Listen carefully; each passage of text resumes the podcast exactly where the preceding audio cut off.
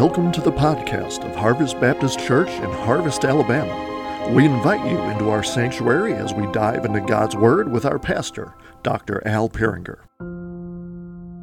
We want to look at God's Word today as we turn to James chapter 1. And I will read verses 1 through 8 here in just a little bit. One of the ways that I've learned to share the gospel and in turn how I've taught others is a, a method called the three circles. Obviously, it's called that because there's three circles. Pretty, uh, one of the circles, the first circle that I was taught, you know, to draw, what it represents is that we live in a broken world. Now, that might not shock anybody theologically, but sometimes we Christians, we forget how broken this world really is. And then when that brokenness seeps into our own lives, it's like we're shocked. It, it, it upends us. Well, how, how did this happen? How could this brokenness happen to me? Because we think that the brokenness happens to other people. We don't think it happens to us or it shouldn't happen to us. I'm one of God's children. I'm a Christian. Brokenness shouldn't come near me. But here's the thing we are living in a broken world, meaning we are part of the brokenness and we are affected by the brokenness. And right now, every single one of us is affected by that brokenness in some way. I mean, it's all different ways, but we are affected by that brokenness. For some, the brokenness touches our bodies, for others, it touches our souls.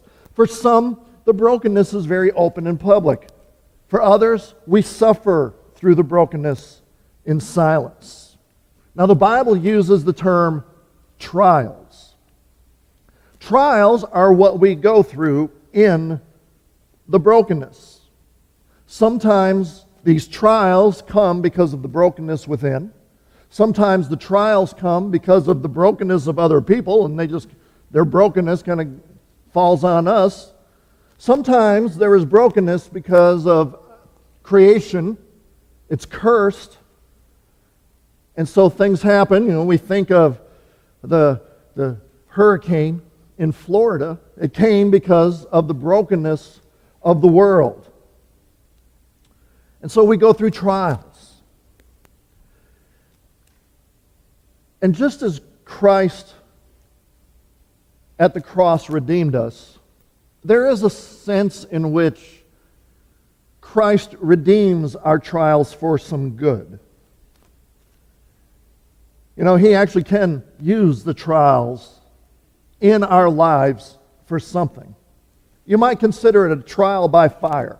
You know, the term trial by fire, it, it, it, refers to putting something under pressure and putting something through the fire so you can test its genuineness and you can purify it. You think of a refiner's fire. You take a hunk of rock to see if there's precious metal in it, and then the fire gets rid of all the dross, all the impurities, so that it has more value than what it had before it was in the fire. Well, you know, for very similar reasons, we go through trials by fire. James tells us a little bit about this. James, he's the brother of Jesus. He's an apostle in Jerusalem. He writes this epistle to encourage Christians to view the trials of life as opportunities for God to develop them, to grow them. You see, for the Christian, your trials are not meant to destroy you, they are not meant to discourage you. They happen so you learn, they happen so you grow.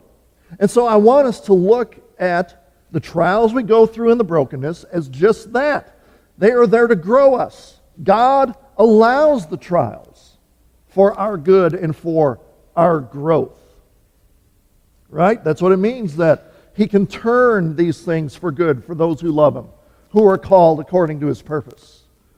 He will take the trials and do something with them in our lives. And, and I, so I want us today to have a biblical and a healthy view of the trials that we go through. So let's dive deeper into James chapter 1, verses 1 through 8. If you'll stand in reverence to the reading of God's holy word. as I read these eight verses. Under the inspiration of the Holy Spirit, James writes this James, a servant of God and of the Lord Jesus Christ, to the twelve tribes in the dispersion, greetings. Count it all joy, my brothers, when you meet trials of various kinds. For you know that the testing of your faith produces steadfastness. And let steadfastness have its full effect, that you may be perfect and complete, lacking in nothing. If any of you lacks wisdom, let him ask God, who gives generously to all without reproach, and it will be given him. But let him ask in faith with no doubting, for the one who doubts is like a wave of the sea that is driven and tossed by the wind. For that person must not suppose that he will receive anything from the Lord. He is a double minded man, unstable in all his ways. Let's pray. Our God in heaven, I pray that you use your word to give us some understanding about the brokenness and the trials that we go through. And may it all be turned to glory for you, we ask in Jesus' name. Amen. Thank you. You may be seated. So, James begins his letter with something that, frankly, our human nature wants to rally against. We hear what he says, and we automatically become defensive over it. He says, Count it all joy when you meet trials. Count it all joy when you meet trials. Has he done lost his mind? That's what we think. I mean, you read that and you cringe. Frankly, you want to find James and kind of have it out with him. Are you out of your mind, James? But you need to kind of restrain yourself. I mean, it, it, it seems ridiculous. It seems cruel. We have this knee jerk reaction fighting against that. But we got to restrain ourselves. We got to hear him out. Listen to what it is that he says. Because where he's going with this is that trials have a value in our lives. Now, for the unbeliever, the trials, the value of the trials is that it ought to drive you to faith in Jesus Christ. It ought to drive you to seek out the answer to the brokenness that you're going through. Seek a Savior. But James here, he's kind of honing in on the value for Christians. And, and, there is value for Christians as well when you go through these trials. I mean, yes, it drives us to the Savior as well. It should drive us to cling to Him. But he gives a further explanation. So I just want to consider some of the principles that we find in James that he talks about in these trials. And the first principle that he talks about in verses 2 through 4 is that God uses trials for our development. God uses these trials for our development. I mean, yes, trials are kind of a natural consequence of the brokenness. And then we look at God, and God is good, and He is sovereign. And we begin to wonder okay, so why would a good sovereign God allow trials? Why would He allow the brokenness to begin with? But why would He allow trials? Or the way that we more likely put it is why would a good sovereign God, all powerful God, allow evil or what seems evil in our sight? And there's a lot of different possible answers to that, but James gives us one possible answer. I mean, we're just glad he gives an answer of some sort. And so, under the inspiration of the Holy Spirit, James says that God uses these trials to develop us. It doesn't necessarily mean that God caused the trials, although that's not out of the realm of possibility either. But at a minimum, God allowed the trials to happen.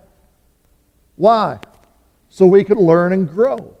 And so there, there's some characteristics that James mentions that I want to touch upon about this development, about this fact of trials in our life. First, our trials are diverse. He lets us know that our trials are, are diverse. In, in verse 2, James mentions that our trials are of various kinds because each of us are unique. And therefore, so are the trials that we face. God, you know, he, he, he made us with specific personalities, He made us with specific purposes in mind. We have a purpose in the story of redemption. And God wants us to grow into that pur- purpose. We have our own part. We have our own path. We have our own personality. We have our own dispositions.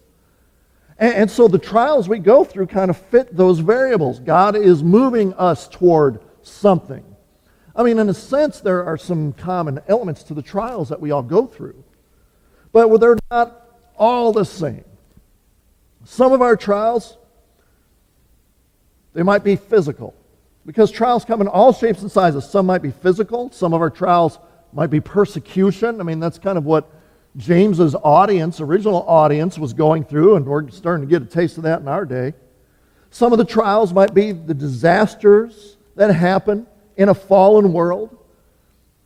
Some might be crises that we go through. Some might be spiritual in nature. We battle a particular besetting sin. We battle this inner something going on. And here's the thing God uses various trials for various people to get them to where He wants them. God will use your trials to produce in you what He wants to produce in you and get you to where He wants you to go because you have a part in His plan. But we're not ready fully for every instance of that plan. And so He uses the trials to grow us, to develop us, so that we're ready to be a part. We're ready to take on that part that He has for us. And that's shown a little bit further in what else He says. So, secondly, I want you to notice that our trials are deliberate. They're deliberate. You know, as, as the cliche goes, there's method to the madness. We think what God doing is, might be doing is madness or something. But there are legitimate reasons for these trials because they bring about certain things in our lives that no other method would be able to achieve. And we might understand it better when we look at some of the words that James uses. So, for the word trial, the Greek word for trial literally means an attempt to learn the nature or character of something.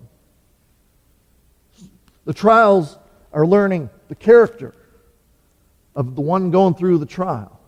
And then in verse 3, it talks about testing of faith. That word for testing means to test the genuineness of something, to see if it's authentic. So, so the trials in our lives are deliberate in that they have a twofold purpose. They test to see if we have genuine faith in Christ, and they also attempt to determine what that faith is, is really made of. And so, in a sense, the trials are there to expose the truth, but not to expose us to God God already knows what we're made of.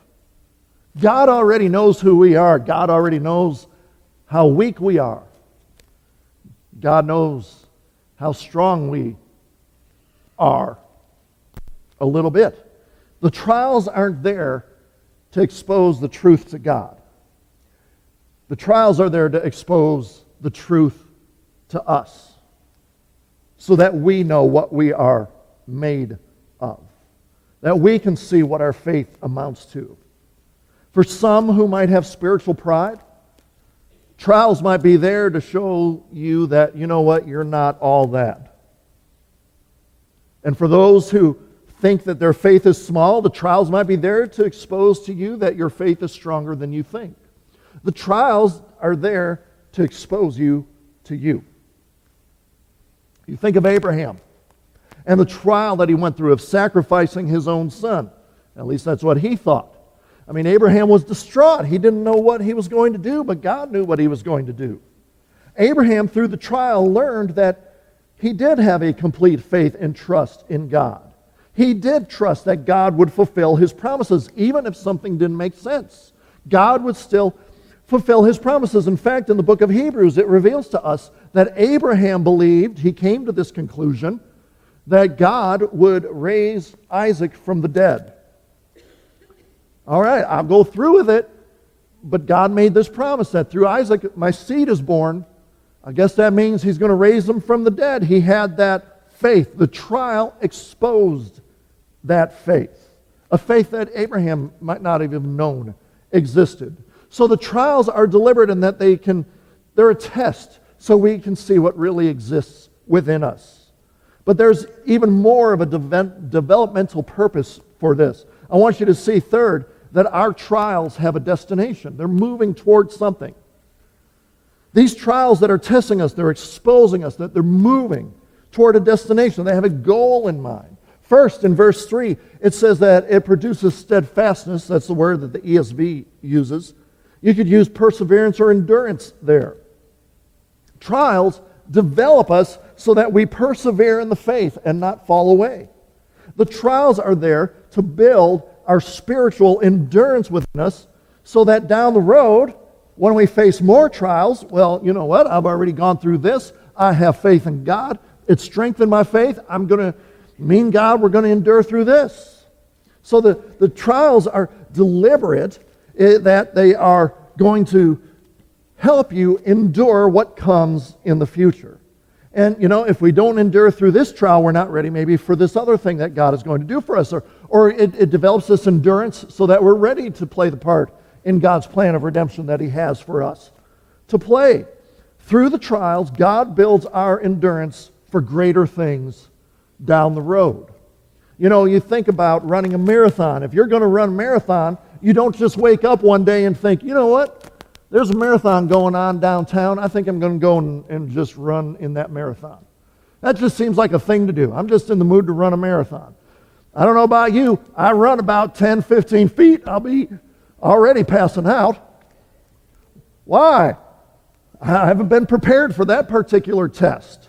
I haven't been prepared for that to happen. I mean, if you're going to run a marathon, you need to be prepared years in advance. You do things to develop stamina and endurance. And our trials are that preparation. But even steadfastness, endurance, is working toward something. It says in verse 4 that steadfastness has a full effect when you become perfect, complete, lacking in nothing. Not, not the perfect like you're thinking of it. There's no way I'm ever going to be perfect in this life. But the word per- perfect, it's talking about attaining to your purpose. Getting to the purpose God has for you, the goal that God has for you.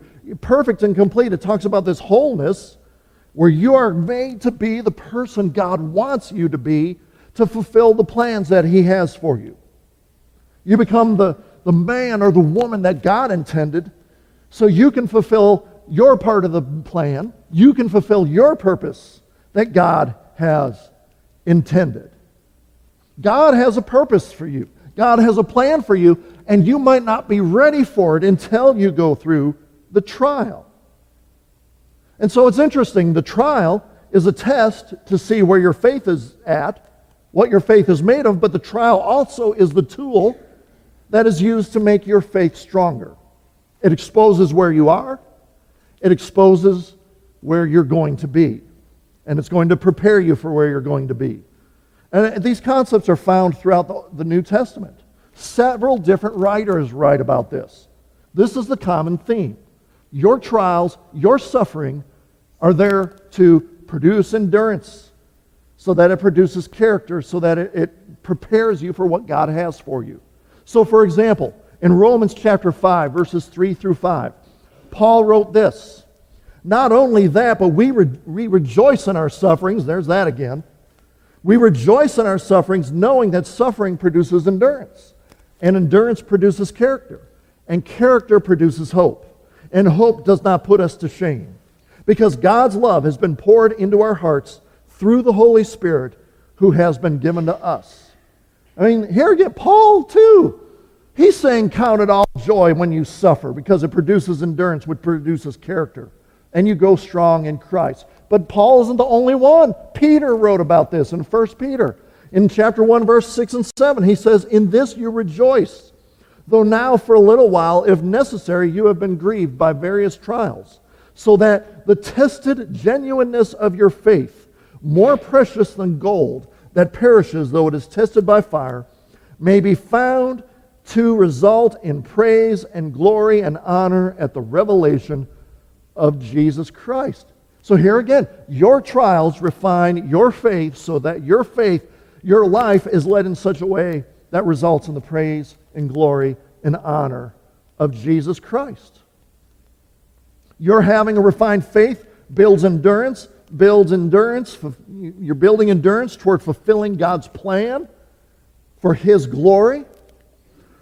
And here's the thing you would not be ready for that without the testing of the trials in life. There's a story about a man who found this cocoon of an emperor moth, and he took it home to watch it emerge. I mean, oh, this will be interesting. Watch this moth emerge from the cocoon. One day, a small opening appeared, and for several hours, it looked this moth was struggling to get out. It seemed that it couldn't force itself past a certain point, and so the guy thought he was going to be nice, and he took some scissors and he opened the remaining bit of the cocoon, let the moth out. And so it came out. It had a really big fat body, but its wings were small and shriveled. But he thought, you know what, in a few hours the wings are going to spread out and, you know, the moth will become the moth. But instead of developing into the creature that could fly, the moth spent its life dragging its swollen body along the ground with shriveled wings.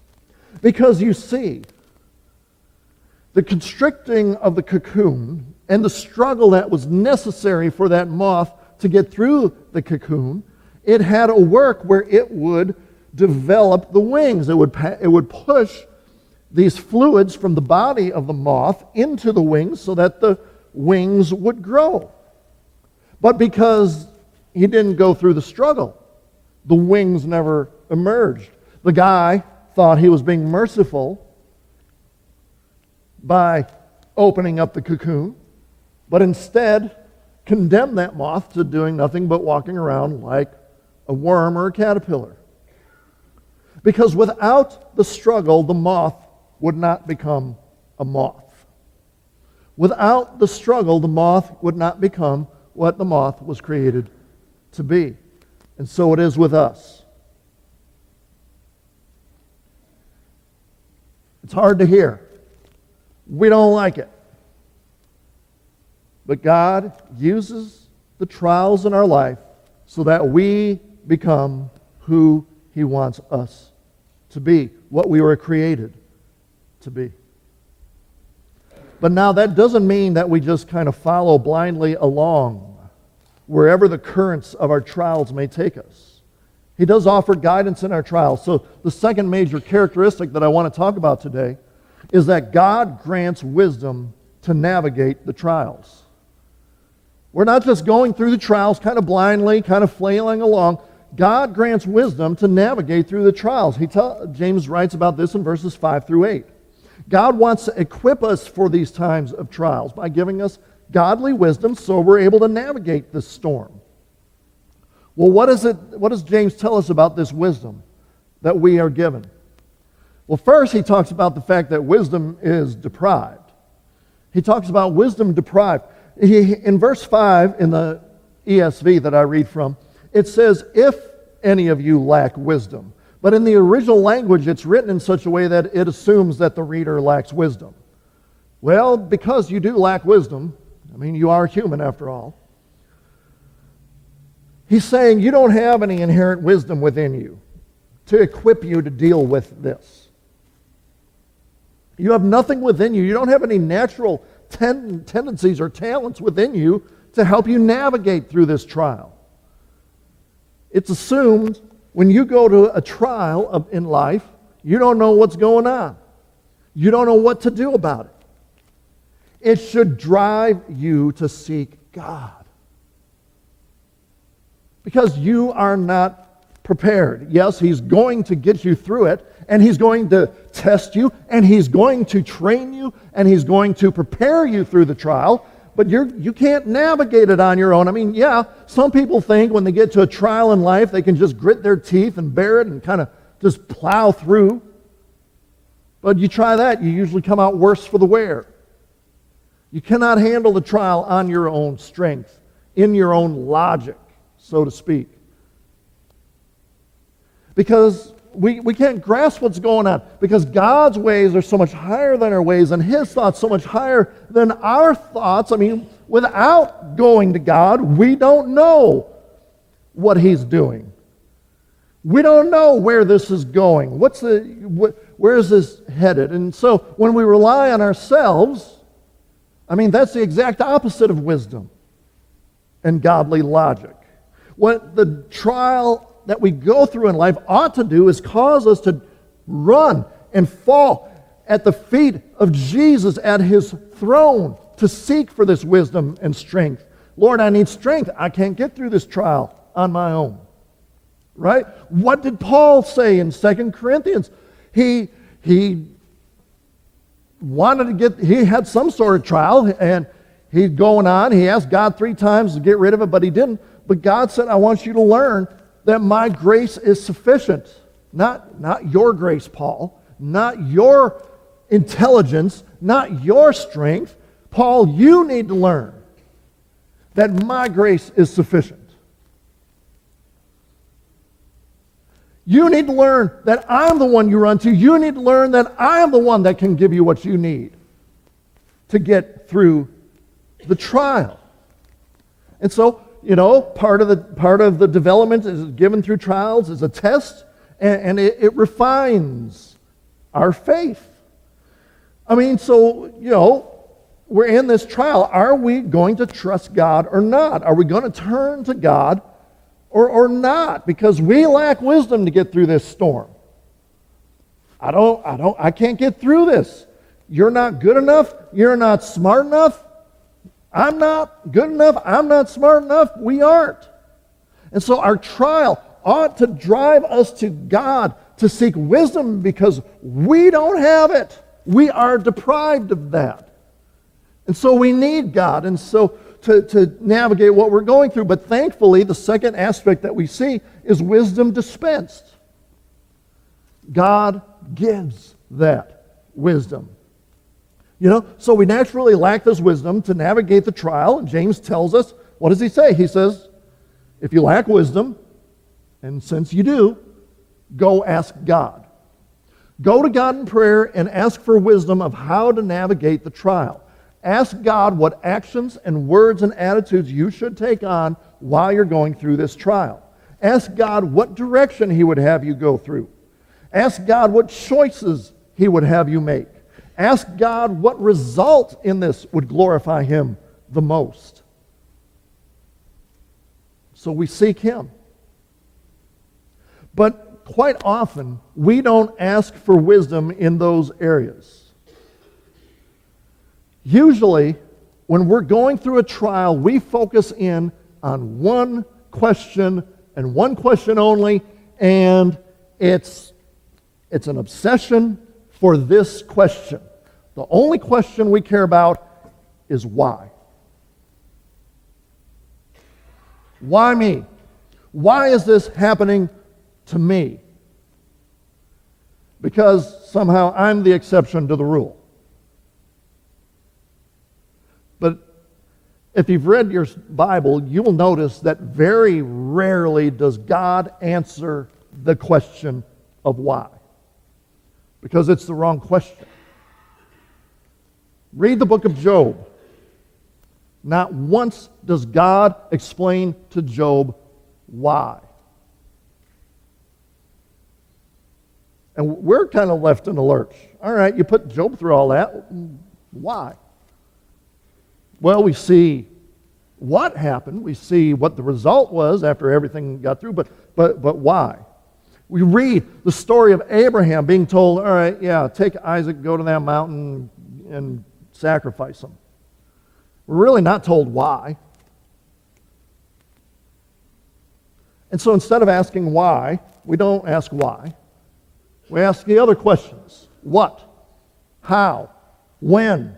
What do you want me to do in this trial? How do you want me to do whatever it is you want me to do in this trial? When do you want me to do whatever it is you want me to do in this trial? And the neat thing is, James says God will answer you. It, it, it says right here, you read it with me, right? Wisdom will be given to the one who asks. And the reason we know that, it's based on the character of God. Because it says that God gives wisdom generously. I mean, in one sense, it's talking about God's willingness. In another sense, it means, you know, He gives without ulterior motives. He's, he wants to give wisdom. And He's not expecting something in return. He's not expecting a bribe. You don't have to bribe God to try and get this wisdom. God's willing to just give you wisdom if you ask. And then it says that he gives without reproach. I mean, God is not going to demean you or fault you because you lack that wisdom. He knows you lack that wisdom. He's not going to demean you if you seek him for wisdom. If you ask for that wisdom, you lack the wisdom, you ask for wisdom, he, he knows all that. He wants you to come to him for wisdom. So why would he turn around and insult you and make you feel bad because you're trying to find wisdom? I mean, if you are asking God to give you wisdom to navigate through the trial, He's not going to look down His nose at you if, if God had a nose. But, you know, He's not going to try and make you feel like an idiot for asking. You know, people in the earth, they, they make you feel like an idiot for asking. You ever try and, like, ask a question or you're asking for something or maybe you're at a restaurant and you want to you want to make some substitutes on the menu and the people just look at you like you know they look down at you they look at you like why are you being so high maintenance? Why are you doing that? You know you can only imagine in their minds they're thinking what an idiot. Why are they making my life so much harder? Something like that god doesn't do that yeah humans they do that god doesn't do that he delights in you relying on Him. If any of you lacks wisdom, let him ask of God and it'll be given to him. But there's a warning here. Kind of the third aspect of this wisdom thing is that there's wisdom doubted. There's wisdom doubted. James warns that when you ask for wisdom for the trial, do not doubt. You know, the doubt that it's warning us against is doubting God's word, doubting God's character. I mean, they kind of go together, right? I mean, God's word reflects God's character, and God's character is an expression of his word, or it's, you know, uh, is a reflection of his word. And it, it, they go together. When you ask God for wisdom about your trial, don't think that you're only going through a useless ritual because God isn't a good God and he's not going to answer you anyway. Well, I mean, I'll ask, but He's not going to do it anyway, so I don't know what, why bother. You're doubting his word. You're doubting. When we when we're going through this trial, I mean, it should cause some self reflection here. And maybe some repentance. If you're doubting, you're, you're showing why you need your faith refined. Maybe the trial you're going through is there to show you your faith is weak, and it's designed to strengthen the parts that are weak. It's designed to build endurance in those areas. But James says if you constantly doubt, don't expect to get an answer. Right? He says the double minded person, the unstable person, shouldn't expect to receive anything from God. God will not answer a prayer for wisdom, and really any other prayer for that matter, if you doubt. If you doubt His word, if you doubt His character, you doubt He's going to fulfill His promises, you doubt He's good enough to do it. Yeah, theologically, I might believe He has the power to do it, but I doubt that He actually will do it. I mean, imagine you're in a store and, and your kid says to you something to this effect. Well, you know what? I want, I want to ask you for this candy bar, but I doubt you'd give it to me because you're just an unloving tyrant who likes to make my life as miserable as possible. I mean, someone you know comes to you with that kind of attitude, it, your first response is like, "Oh, sure, I'd love to give you that candy bar." No. You're right, you ain't getting that candy bar with that attitude. Disrespecting me like that, and what? Of course not. Aren't we doing that to God when we doubt Him? I mean, we're saying, I doubt will, uh, God will actually do what He says He will in His Word, which translates into I find God to be unreliable and he doesn't fulfill his promises. Why would God answer that?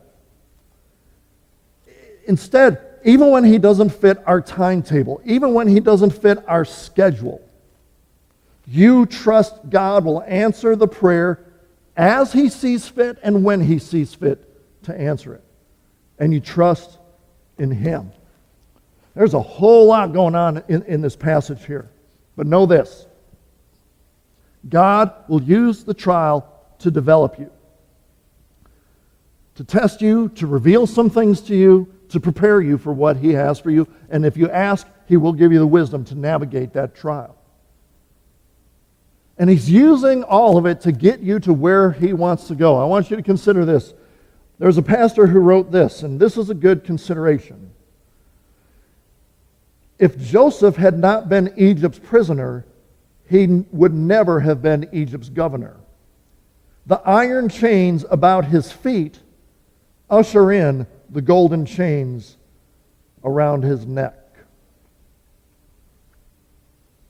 It's moving, using the trials to move you toward something. I mean, he's allowing this trial for something. And it's not to drive you away from him. I mean, God's not there saying, kind of trying to push you away. He's trying to force you to come to Him. And so, let's face it, we're all going through trials of various sorts, various intensities. Come to the altar, lay your burden at His feet, and ask from Him what it is He wants you to learn from this, what it is He wants you to take from this, how you can be refined, how your faith can be refined as you face this trial. Ask Him for wisdom, ask Him for comfort, ask Him for strength because He's the only one that's going to be able to give it to you. You don't have it within you. And it's, even though we, as your brothers and sisters in Christ, we can encourage you, we don't have it within us either. There's only one who can give you the wisdom and the strength and the comfort, and that's God alone. But listen to me if you are not a Christian, God is using that trial in your life for you to seek Him because Jesus Christ is the only healer of the brokenness. You know, talking about the three circles. So, where does these circles lead? The brokenness of the world, and even though we try and deal with the brokenness in so many different ways, it doesn't get us out of the brokenness. The only way out of the brokenness is through Jesus Christ, who came down from heaven. He died on the cross, He rose again, so that all who repent and trust in Him will be restored. Only Jesus Christ can restore you to the life that was originally intended by God before sin entered into the world. Only Jesus will heal the brokenness. Believe and trust in Him today. Thanks for listening to the podcast of Harvest Baptist Church. For more information, visit us online at harvest-baptist.org or find us on Facebook, Instagram, or Twitter. You can also find info on our children's ministry on Facebook at Harvest Baptist Children's Ministry or on Instagram at KidsQuest underscore HBC. Our student ministries on Facebook at HBC Vertical Student Ministry and on Instagram at VSM underscore HBC. We welcome you to join us on Sunday mornings at 10 a.m. We are located at 8999 Wall Triana Highway in Harvest, Alabama. Thanks for listening and God bless.